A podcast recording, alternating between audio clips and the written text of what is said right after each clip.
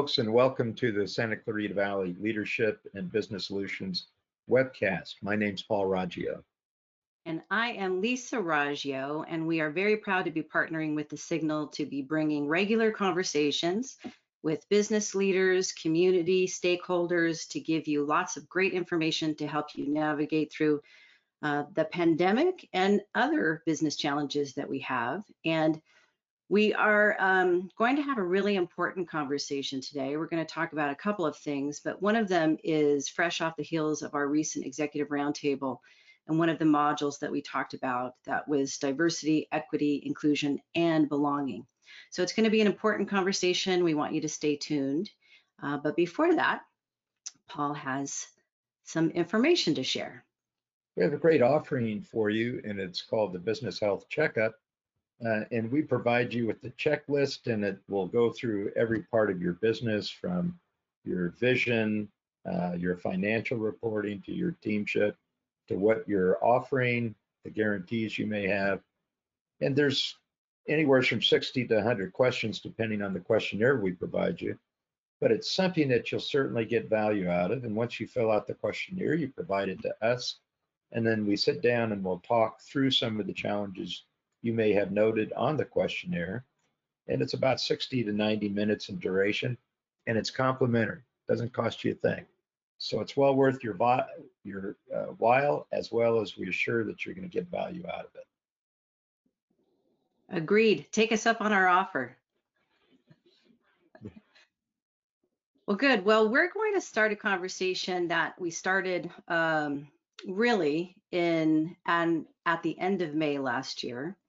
And that's when, uh, with the murder of George Floyd, what we were experiencing, Paul and I, ourselves as business owner, owners, as organizational leaders, and talking to our clients about um, navigating through really hard but important conversations. And uh, to today, and what it is that we can do together to be making real and substantive change. So, Paul, I don't know where you want to kick kick us off in this conversation. I'll kick it back to you. Yeah, just a little bit about experience. So, I I led a company as a CEO, and then uh, grew that into a business unit and had multiple companies under my leadership. We had 2,000 employees in 41 different states, and so our focus really did look at the composition of our workforce and and took into consideration the diversity, equity, and inclusion within those in the workforce. And it was something that I can tell you from a, an executive and a leader in the organization that this is so important. And it's a matter of just understanding it and bringing it to life within your DNA or the corporate DNA, and it exists within your culture. So it's something that may be very difficult at times to discuss or work with within your organization itself. But I've got to tell you, it's so necessary. And if the CEO is not bought into this, you'll struggle. You'll struggle within the organization itself about even the ideology associated with diversity, equity, inclusion. And then this add on to it, which is very important, is belonging. It's just, it's much more than just inclusion, it's belonging once you are within invested in an organization itself. Yeah, we're going to share some research that we've come across that really um, emphasizes the belonging to it and creating substantive ways in which we can make this impactful and going beyond what has been HR compliance, um, but really addressing what we can as business leaders. Paul and I get really passionate about this because um, we don't take for granted the impact and power of leadership. We play often a, a video by Bob Chapman and he emphasizes the difference between leadership and management and talks about how yes we've we have been in the midst in the last year and a half in regards to a public health crisis an economic crisis racial and social unjust crisis and he talks about leadership crisis a leadership crisis in which we're really not leveraging and maximizing the power of our leadership to make an impact on the people that we lead. And emphasizes the point that the people that we lead go home to families, friends, and um, they're different based upon how they have been treated at work and how they find value in their work. So I just want to go back, um, you know, to May, June of last year and share, Paul, for a few minutes to set the tone and context of you and I personally mm-hmm. and what we made a deliberate decision to do, uh, mm-hmm. Knowing that we had clients that we could very well not bring up what was going on. We could just be focused on business and the business at hand and the organizations. Uh, but we knew and we both discussed it. We have to bring it up. Weren't quite sure what we were going to say, how we were going to say it, other than we need to check in with our clients and say, Are you bringing this up? Are you having conversations about this? You don't have to have um, things figured out per se, but you can at least create a space in which your people can share some things. And I remember a very poignant story from one of our clients in which he said, much like uh, a lot of our clients, and I think reflects other business owners, we don't talk about this stuff. I haven't brought up stuff like this before. The people, our staff, they don't probably don't really want to talk about this stuff. They just, they're very productive. They want to do their work. And I remember you and I walking by uh, his office and he stopped us and he said, I just want to tell you something. Um, I really appreciate you influencing me to talk and share and say, I want you to bring up anything that comes to mind in this. And he said he had a woman of color who worked for him who was able to really share her experience in feeling overlooked and marginalized and opened this door for him to say, Hey, I, I want to I want to be a part of the solution for this. So do you remember that? Yeah, and it was a great example of just the importance of being able to look at what's happening in today's world and how it relates to your business or work environment. And don't for one second think that it doesn't touch your employees. It does.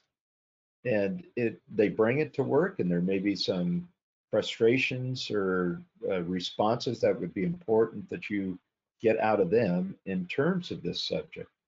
And it can only happen if you're truly interested in talking and getting, uh, you know, getting their perspective and then being able to talk about it without feeling so uncomfortable that you think it's a subject that's taboo, that you can't.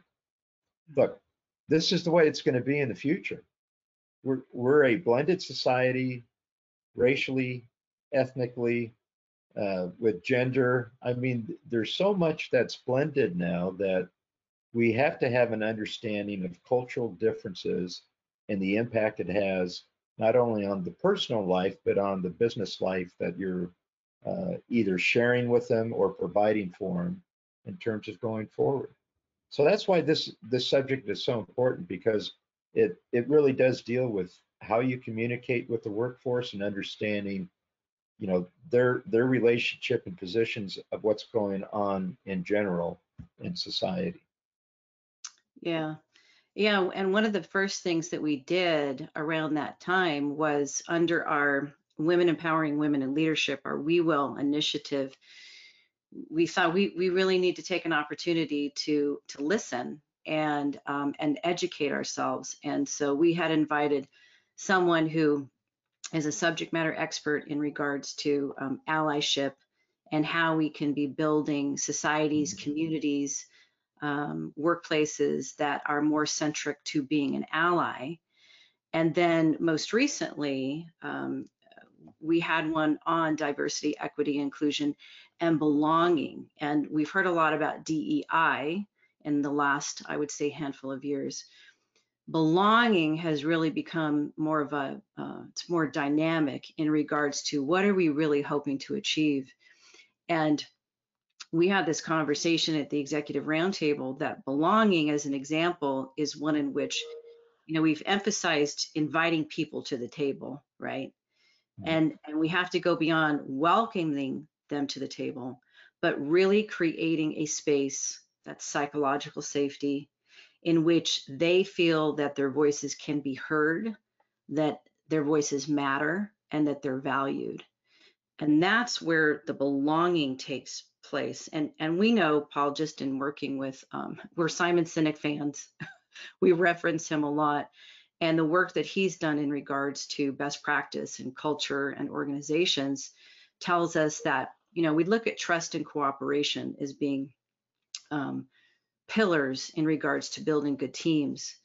What he's emphasized in the last handful of years is this concept of belonging and um, how we once we believe that we belong to a system or an organization what that does in regards to our, our commitment to our loyalty uh, to upholding the values of the organization and moving it towards its vision so that's really important and the good news is that is that there's research out there now that we can look at to emphasize how can we create these work cultures of belonging and we're going to talk about kind of going through what you could actually do, start to think about to implement.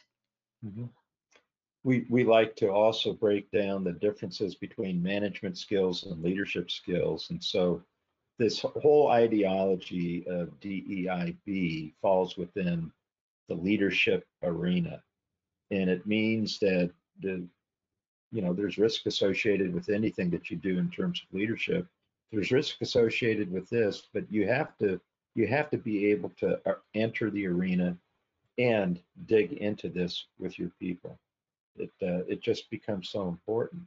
And I do want to compliment the College of the Canyons. Last month, Jeffrey Forrest, uh, the Vice President of Economic Workforce Development, he hosts a monthly Business Alliance networking group.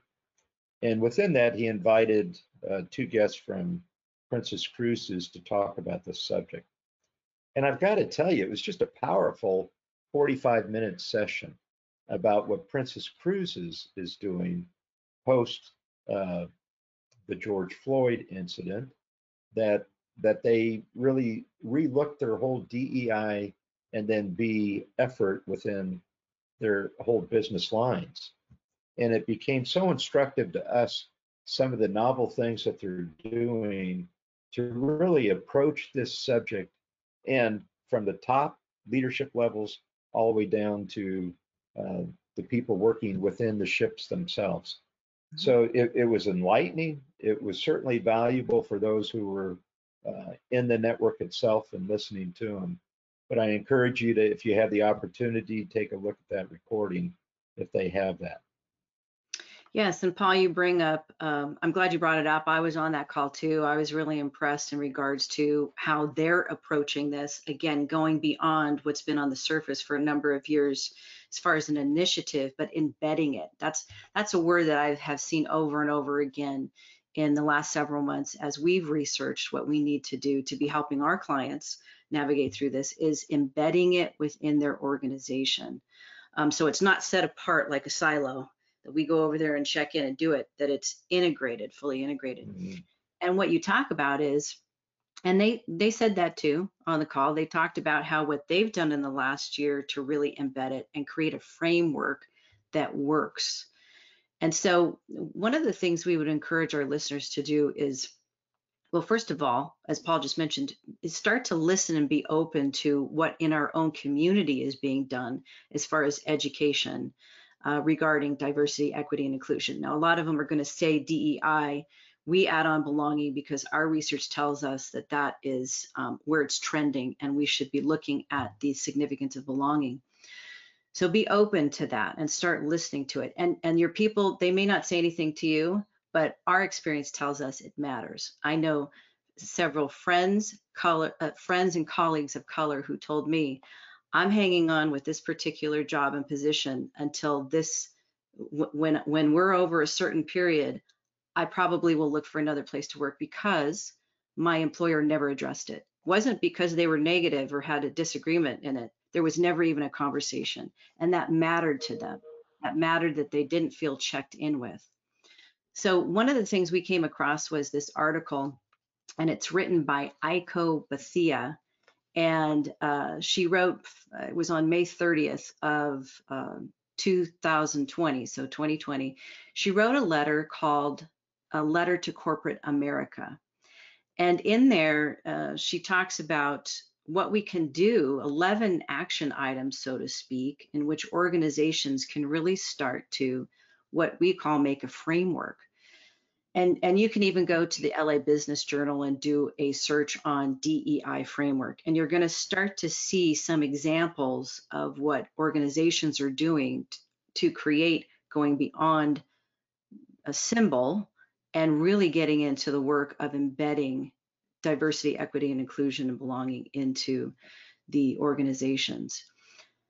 So we would encourage you to look that up and um, it's it's very i mean the first two paragraphs are very um, moving in regards to her she is a woman of Mm-hmm. color and she talks about the significance of why it matters and that hopefully this will be the time in which our organizations will make real change and permanent change Yeah. and then um, also just looking at the dei framework so before we before we go on to talking about just some bullet points that are going to be helpful to you and how you think about a framework Mhm. Paul, what was some of your your top of mind thoughts in regards to that article, a letter to corporate America? Yeah, I, you know, the the thing that I recognize the most is is that many companies, and it doesn't matter if you're a law firm, we've talked to a couple of law firms, or CPA, or if you're a restaurateur, or if you have a hair salon in downtown Santa Clarita, it doesn't matter. This topic is relevant to you and your business. And and that's what I'm thinking all the time now is that we've we've heard responses from uh, you know some of the surprising response.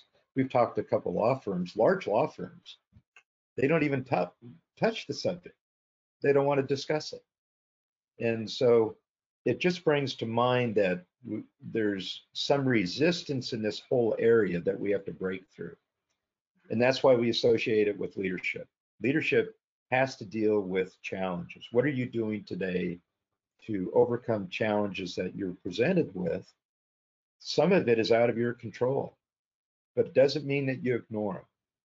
You, you have to be able to address them and then address them appropriately within your business environment because what this does, it really does strengthen your culture. And you strengthen your culture and it has a productivity impact in your business. Absolutely does. So my type of mind thoughts are is that the the author of this article that Lisa's talking about really gives some uh, great examples of how you can get involved and and taking the first steps uh, to stepping into the arena on this this subject. Mm-hmm. So I, I think it'd be instructive to go over some of that, Lisa. Yes. Well, I, uh, the um, what she talks about is the beginning stages of setting up a framework. So there's details out for those 11 action items. First and foremost, it's about making it a priority and going beyond again that oh we have an initiative, but really looking at how do you make that a priority and is leadership really fully invested for the they're playing the the long game. They've said yes we're going to do this and we're going to do whatever it takes in order for that to happen. So it's commitment it's strategy and it's congruency. And so that means that you know the the leaders need to be all in and not be saying one thing but then be avoiding or distracted by other things that continue to make DEI be something on the side. And and part of it is really encouraging the companies that if you're not going to make it a priority, then wait until you can make it a priority so that you can have an all-in commitment to it. So first it's it's making a priority. Then it's in regards to looking at your people and really looking at um, the individuals and the teams because we know, Paul and I know very well that there's a big difference between working one on one with people and working with the teams. There is something that happens in regards to group dynamics. And are your people ready then to be committed with leadership um, and what do you need to do to ready them so it's not saying well they're not ready so we're not going to do it it's taking an assessment and saying okay if they're not why not and how can we identify those gaps and look for ways in which we can create a pathway forward for there to be a culture and a team committed to that um, and then we want to also look at intention that's a big word that we keep on coming across embedded within the organization, belonging, and being intentional and deliberate in what you're doing. You know, Paul and I said that even even what we did with the executive roundtable, we know and we feel, you know, these can be very hard conversations. Um, and we could either pause and say, well, we're not quite sure, we're awkward, we're this is uncomfortable and we made a decision to get comfortable with being uncomfortable but be intentional in our commitment to having first these conversations in which people feel heard so i just want to pause there paul before we go into process and look at first identifying the priority of it and then mm-hmm. looking at our people and any thoughts that you had regarding those two areas yeah, two words come to mind to me, and, and especially as a leader of an organization, is that you have to be genuine and you have to be authentic. You you have to believe. Just imagine if your business truly embraced diversity and uh, that it was equitable across the board. It didn't matter where you were, but that there was a spirit of equity within the organization and your workforce was confident that there was equity. And then that they felt included, that you valued what they brought. And, it, and again, wouldn't matter which stratification in your business that was felt that, it, it's just something that organizationally in the culture itself, it's felt that you're included. And then this concept of belonging is, is once you're included, it's like any team wouldn't matter if it's a sports team or a hobby and a hobby team or your golf team or anything else. If you feel included in the team itself, and then you have a sense of belonging, you become vested. I mean, you, you establish loyalty, you establish commitments, you establish this emotional commitment and relationship to the team members itself that becomes highly productive and it gives you the ability to achieve things that you wouldn't otherwise be able to achieve if you were on your own. That's why the importance of this subject and bringing it up as a leader. But uh, being authentic and genuine really are two words that I associate with this because as a leader, you have to believe this. And if you don't, it will stumble within the organization. Mm-hmm. Yeah, and I think that's part of making it a priority and first looking at the commitment of leadership and being congruent. And I can't help but think about, um, you know, I have several takeaways, but I always mention one in regards to working with the military and um, serving military and first responders for more than a decade now. And as you know, Paul, very well, with your 26 years in the military, it's a very diverse culture, very diverse. And my greatest takeaway, and I think that every organization could stand to learn from this, is when they have said to me, "I don't, ha- I didn't have to like or love my brother or sister. I didn't have to uh, like them, love them, but I had to have their back, and they had to have mine because we're going in and we got one team, one fight, one mission, and we all want to come out." Uh, and I, I, I say that over and over again. I know I sound like a broken record.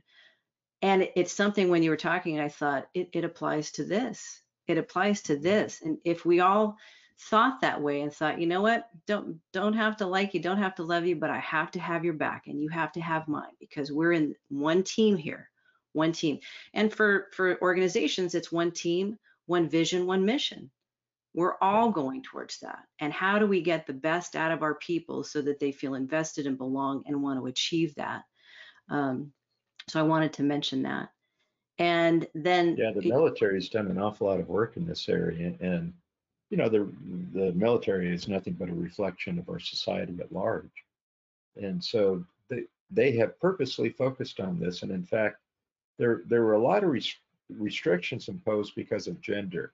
And uh, most recently, they started to open up the combat arm ranks to women, and and they made the testing for it gender free. If if you could perform the requirements associated with the job itself, then you were allowed access to that job, which which was monumental in this institution. Now, it doesn't mean that there aren't growing pains associated with it, but it's certainly headed in the right direction in terms of neutralizing some of these barriers that have been present and imposed in the past because of own personal biases or societal biases that that emplaced them. So we've seen the military make a, a significant move in this area. Still a lot of work to do, but again, it's it's truly a reflection of society what's going on. But I I believe our senior leadership in the military now is genuine and authentic when they say that they want to eliminate these barriers. It makes for a better uh, army, makes for a better overall defense of our country when we do this. hmm I I agree with you. So we talked about priority, we talked about people, and then last is process and processes because that's where you hit the boots on the ground. And i think it's going to be interesting in a minute paul for you to talk about how you know we talk about leadership and management. So as we're examining the priority which is leadership the people which is leadership and then we look at the processes which is management. Because if you're going to think it at the top and you're going to be committed at the top but it's not going to transition into anything in action again now we're not talking about the real substantive change that needs to happen. So when we're looking at processes, we're looking at the recruiting process, Mhm. the hiring process, the onboarding process. We're looking at performance measurements. We're looking at promotional. We're looking at succession planning. So you get down to the, uh, we, we talk about this a lot, you know, the ability for business owners and organizational leaders to be looking from the 30,000 foot view down to the 15 foot view and mm-hmm. everywhere in between. And I would say, you know, 30,000 foot view for this is first the priority of it. Is this a priority and the commitment and being congruent? And then you've got down the 15,000 foot level where you're looking at now we have to look at our people. We have to be looking at the language and the behaviors and the difference between our individual and team um, what are the differences and how can we create the space so that we can implement a process? Now we're down at the 15 foot level. How can we be implementing the processes? Where is this congruent throughout our processes so that we have something that is sustainable? So i don't know if you want to speak a few words in regards to those three priority people process leadership management and making this stick and be sustainable Yeah, I'll use the example that uh, Princess Cruises used. I, I thought it was a great example. They were talking about shipboard firefighters and in the recruiting process, there was a standard that was imposed that wasn't a reflection of what the certification standard was once you became a firefighter. So when you do that, you are eliminating a whole class or group of people that can compete for the position because the access standard is higher than what the actual standard for the job is required for. And uh, and so they they go through a process now in terms of job application and aspirants and valuation as to determine first when you look at this and say you're posting a job announcement and even looking at whether you're uh, imposing as part of the job requirement a master's degree or a bachelor's degree, let's use that as an example, is it really associated with job performance and the requirements of being the most productive in the job itself? Sometimes when we classify these requisitions, we just like to add filters. And then we don't understand what the unintended consequences are when you do that. And you're anytime you add a filter, you're imposing a barrier. And if if the barrier is really meant to be there to, and because it's associated with the absolute requirements of the job, then that's understandable. But when it's imposed because there's a bias involved someplace and you aren't examining what that bias may be, then it needs to be eliminated. And, and, and you go through a process of determining whether or not it has a direct correlation with the job requirements or not. And if it doesn't, then you look at eliminating whatever that barrier may be. And if it's eliminated, you then look further, okay, what would be the consequences of eliminating the barrier? And it may be very positive. There may be some slight negative things, but it's something that you'll have to weigh doing it. But that, that's a great example that uh, Princess Cruise used to really demonstrate the importance of going through a process as, you know, just in their recruiting uh, system and how they go about evaluating jobs.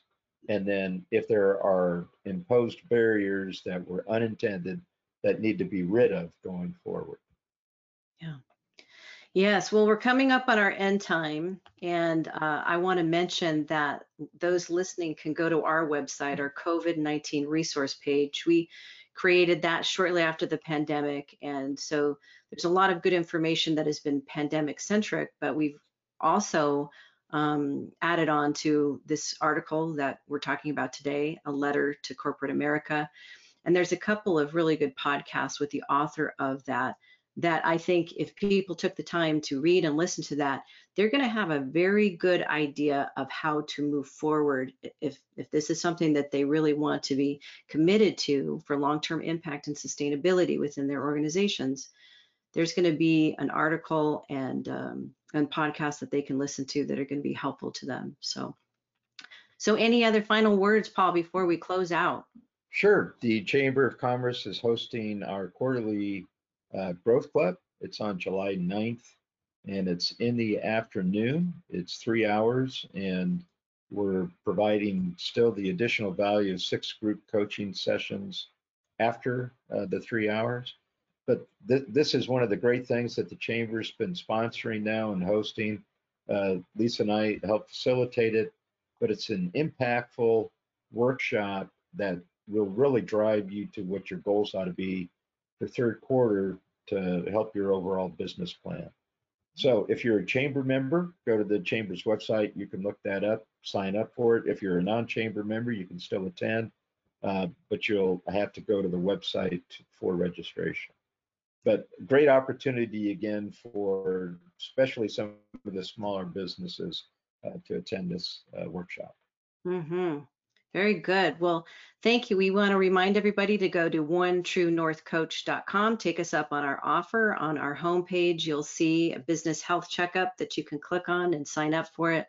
And then visit our One True North. Uh, we have LinkedIn pages. We post a lot on our individual LinkedIn pages, as well as our One True North page and our One True North Facebook page. So we encourage you to take action, get involved, and reach out. We're here to help, and we will see you soon. Thank you. You folks.